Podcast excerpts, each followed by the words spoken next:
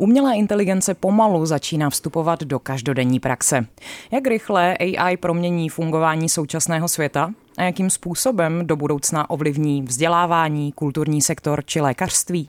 Ve studiu už je se mnou ředitel nově vzniklé České asociace umělé inteligence Lukáš Benzel. Vítejte u nás na rádiu Wave. Dobrý den. Dobrý den, děkuji za pozvání. Lukáši, zmiňuji, že jste ředitel České asociace umělé inteligence. Tak co je vlastně jejím cílem? Cílem asociace je podpořit rozvoj a vzdělávání v oblasti umělé inteligence s tím, že my se chceme zaměřit více na sektor veřejnosti a firem a to vše s velkým důrazem na náš etický kodex. To znamená, zajímají nás i etické a morální aspekty umělé inteligence. No a kdo kromě vás, vaší osoby, stojí za touto asociací? Kromě mě je tam advokátní kancelář Legitas a zároveň je tam Jakub Kubu, což je shodou náhod můj spolužák ze základní školy, se kterým jsem se potkal asi po 15 letech a našli jsme společnou řeč. Našli jste společnou řeč. Když si otevřu vaše webové stránky, tak uvidím v rohu nahoře takové tlačítko stát se členem. Co se stane, pokud kliknu na toto tlačítko? Jaké služby potom dostanu? My členům poskytujeme řadu služeb. Eh, jedna z těch nejzákladnějších je právní pomoc, protože si myslíme, že oblast regulací a legislativy v oblasti umělé inteligence bude velmi zajímavé sledovat a je nutné mít přehled. Zároveň je to poskytování přístupu na akce, které pořádáme, pak je tam tvorba exkluzivního obsahu a nějaké kontinuální vzdělávání, kdy pořádáme například webináře, vytváříme různé materiály a podobně. Zmiňujeme nějaké akce, vaše asociace nabízí i nejrůznější eventy, kterých se můžeme zúčastnit a to právě jak osobně, tak třeba i online. Co máte teď v plánu, co máte před sebou? Já si myslím, že jednou z těch nejzajímavějších je AI Online Summit, který se pořádá online a je zcela zdarma.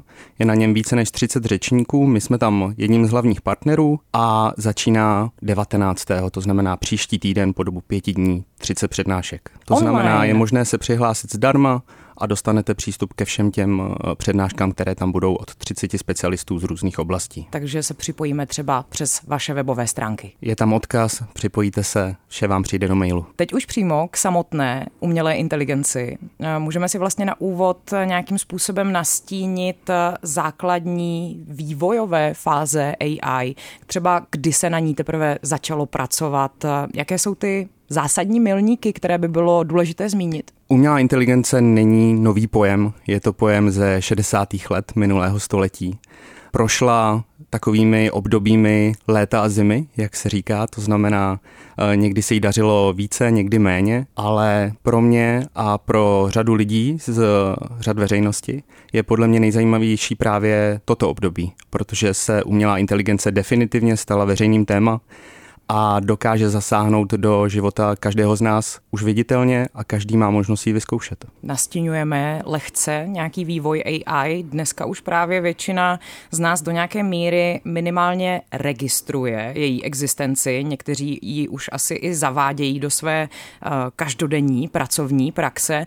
Tak uh, jaká je budoucnost lidí po boku tohoto nástroje? Ptám se vlastně na to, jak rychlou změnu světa teď uh, vlastně můžeme očekávat dělat? Já si myslím, že pokud jde o, dech, o technologie, tak je velmi složité předvídat budoucnost. Uh, představte si ty filmy z 80. let, jak si představovali rok 2000. Pravda. Uh, nicméně ta změna bude velmi rychlá a my jako společnost máme problém se adaptovat rychlým změnám. My jsme dobří v tom se adaptovat tím pomalým, ale tato bude rychlá. Takže myslím si, že v řádu měsíců, let už bude umělá inteligence součástí života každého z nás. Ona ostatně už teď je, pokud používáte sociální sítě, eh, chytrý telefon, tak eh, s umělou inteligencí jste v kontaktu. Od loňského listopadu je volně k dispozici chatbot eh, Chat GPT od společnosti OpenAI. Jak to vlastně s tou AI vypadá právě dnes? Jaké jsou možné varianty? Ptám se na to, protože vím, že existují různé placené či neplacené. Jak to s nimi vypadá? Nástrojů, které jsou buď nad ChatGPT nebo využívají nějaký jiný model, je tisíce.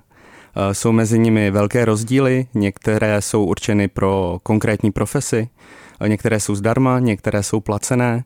Řekl bych, že si každý dokáže najít nějaký use case nebo nějaký eh, příklad použití, který je pro něj vhodný. Velmi rychle akceleruje ten vývoj, ale uvidíme, co s tím udělají regulace, které se plánují, protože aktuálně žijeme v době takového legislativního vákua a vlastně nevíme, jestli se ten vývoj pozastaví těmi regulacemi nebo bude možné to tempo eh, technologií držet společně s těmi legislativními změnami. Když eh, zůstaneme na okamžik eh, u nás v České republice, máte pocit, že se liší nějakým způsobem vývoj a to samotné uvedení AI do praxe u nás a v ostatních zemích? Jednoznačně. Eh, my jsme pozadu, pokud jde o samotné používání umělé inteligence. V médiích je možné se dočíst zprávy, že umělá inteligence Čechy zatím nezajímá, že je zatím příliš neoslovila, že se nebojí, že by jim mohla třeba vzít práci. Mhm. Já si myslím, že to je jeden z důvodů, proč jsme Českou asociaci umělé inteligence založili. S tím edukovat, ukazovat ty příležitosti a říkat, že umělá inteligence není hrozbou, ale šancí na lepší život, lepší práci, více třeba volného času. Takže v tomhle jsme jako Češi pozadu a my se pokusíme udělat maximum pro to, aby jsme to tempo trošku zlepšili. Čím si to vysvětlujete? Myslím si, že u nás je určitá nedůvěra k novým věcem, eh, že jsme trošku konzervativní v tomto. A byť je u nás eh, mnoho lidí, kteří se v tom vyznají, kteří to zkoumají eh, na univerzitách desítky let, tak je zde málo takových těch mluvčích, kteří by byli schopni tlumočit ty odborníky veřejnosti a předávat ty informace třeba členům rodiny, kde se ty informace šíří nejlépe.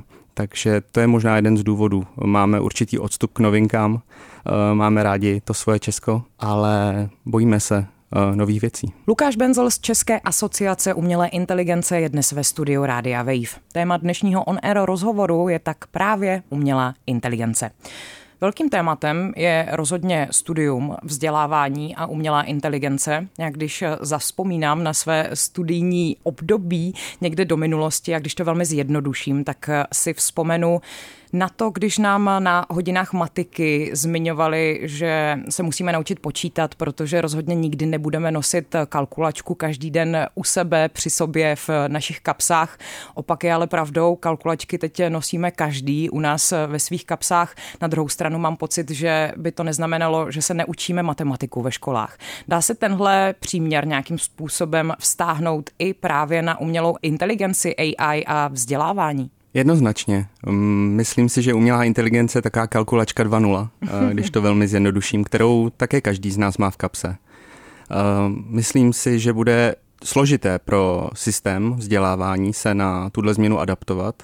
Už jsou zde nějaké pokusy, vyšly instrukce pro ředitele základních škol, pro žáky, pro učitele, jak s tím naložit. Eh, nicméně myslím si, že jsme v tom také trošku pozadu. A jak s tím tedy mají nakládat? Jední, jednou z těch hlavních rad je neignorovat, že něco takového existuje. Řada učitelů se k tomu postavila tak, že raději o tom nebudou mluvit, aby se o tom žáci nedozvěděli a nepoužívali to na přípravu domácích úkolů nebo psaní slohových prací. To je za mě špatný přístup, mm-hmm. takže jednoznačně neignorovat, najít si v tom pomocníka pro například nějaký individuální přístup k té výuce, ale zároveň verifikovat vše, co z umělé inteligence vypadne. To znamená, ano, je to schopné napsat mi třeba domácí úkol, ale dalším krokem by mělo být to, že to zkontroluju, zjistím celý ten postup a budu vnímat umělou inteligenci doopravdy jako pomocníka a ne jako to finální řešení. Máte pocit, že už dnes existují nějaké instituce, které byly schopny reagovat pružně a nemusíme se teď dívat jenom na Českou republiku, můžeme se podívat i kamkoliv do zahraničí, právě co se týče vzdělávání, které už umělou inteligenci implementují právě do své nějaké struktury? Jsou to jednoznačně takové ty top uh, vysoké školy a univerzity světové, zároveň technologické školy, které mají k té technologii blízko a využívali ji dávno uh, předtím, než byl zde tenhle boom umělé inteligence, ale máme před sebou ještě dlouhou cestu. Já si myslím, že teprve praxe v jednotlivých oborech na jednotlivých školách ukáže, zdali dokážeme doopravdy umělou inteligenci přijmout jako tu kalkulačku, pracovat s ní a najít tu správnou rovnováhu. Americký Hollywood eh, stále stávkuje už eh, řadu měsíců. Právě jedním z kritérií takových požadavků jsou třeba i regulace právě spojené s umělou inteligencí. Někteří scénáristé i jiní kulturní tvůrci mají právě z eh, umělé inteligence obavy.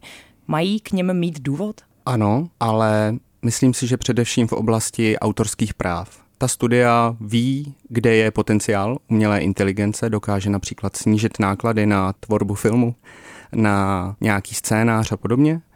Nicméně nemyslím si, že nahradí ten umělecký výkon a ty autentické postavy a herce, které máme tak rádi.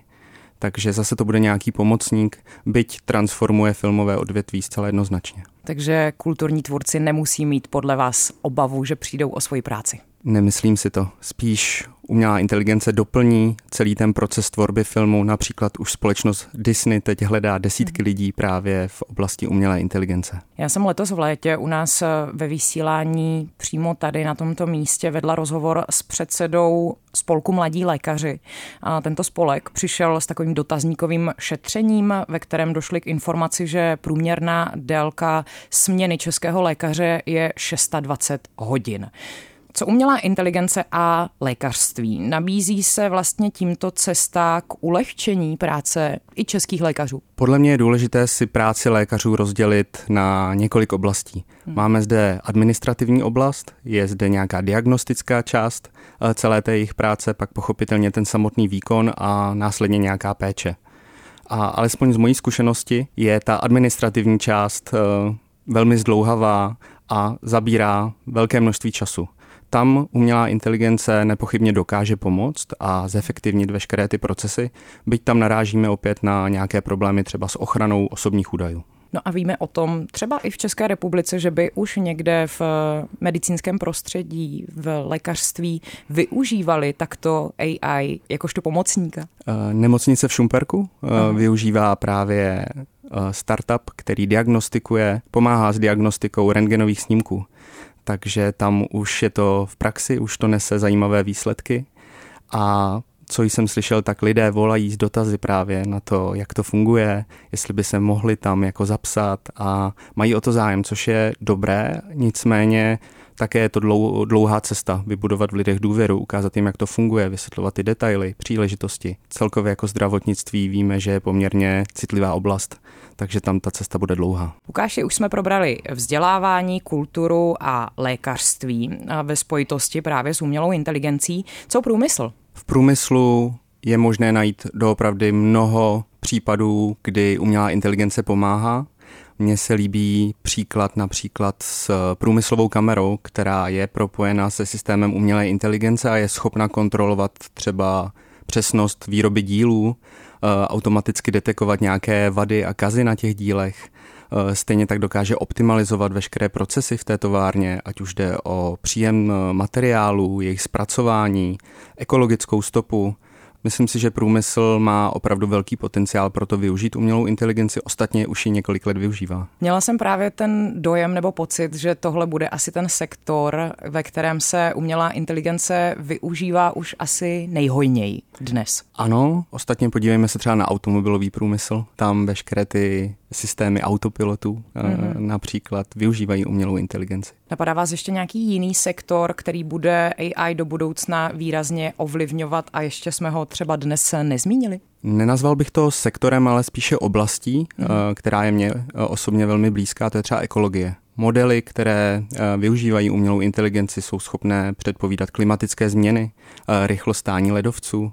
Těch případů je zase hodně. Můžou nám pomáhat s recyklací odpadů, snižováním své vlastní eh, stopy takže ekologie a ochrana životního prostředí jde uh, také ruku v ruce s umělou inteligencí. Velkým tématem spojeným s AI budíš i samotná etická rovina nebo právo. Tak uh, jaké etické principy by podle vás organizace nebo vývojáři měli dodržovat při samotném vytváření nebo pak nasazování AI? V etice existuje jedno pravidlo, kterému se říká zlaté pravidlo. Um, víceméně zní nečiň druhým to, co nechceš, aby oni činili tobě. Já bych to trošku upgradeoval a upravil. Uh, nečiň umělou inteligencí, co nechceš, aby ostatní činili tobě. Uh, jednoduše je důležité zohlednit veškeré uh, negativní dopady, které může mít ten systém na životy lidí. Je důležité být transparentní, je důležité chránit eh, práva lidí a institucí. Těch pravidel by byla asi celá eh, řada, řada. Eh, ostatně se aktuálně formují, ale taková ta etika, ty morální zásady jsou podle mě jako vžité do nás jako lidských osobností. takže s nimi musíme pracovat i v té oblasti technologií.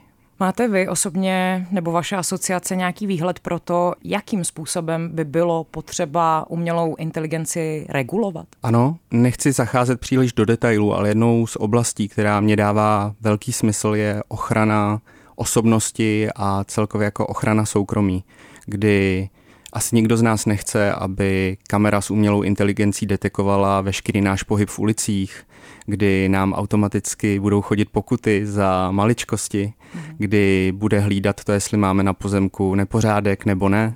Takže zrovna tato oblast podle mě musí být regulována jako první, ostatně se s tou regulací počítá, takže nějaká identifikace osobnosti, obliče, právě umělou inteligencí a vyhodnocování chování ve veřejném prostoru je něco, co je no-go. Jaká je vaše ideální budoucnost eh, s AI? Moje ideální budoucnost AI, já bych jsem velmi rád z každého Čecha udělal milionáře.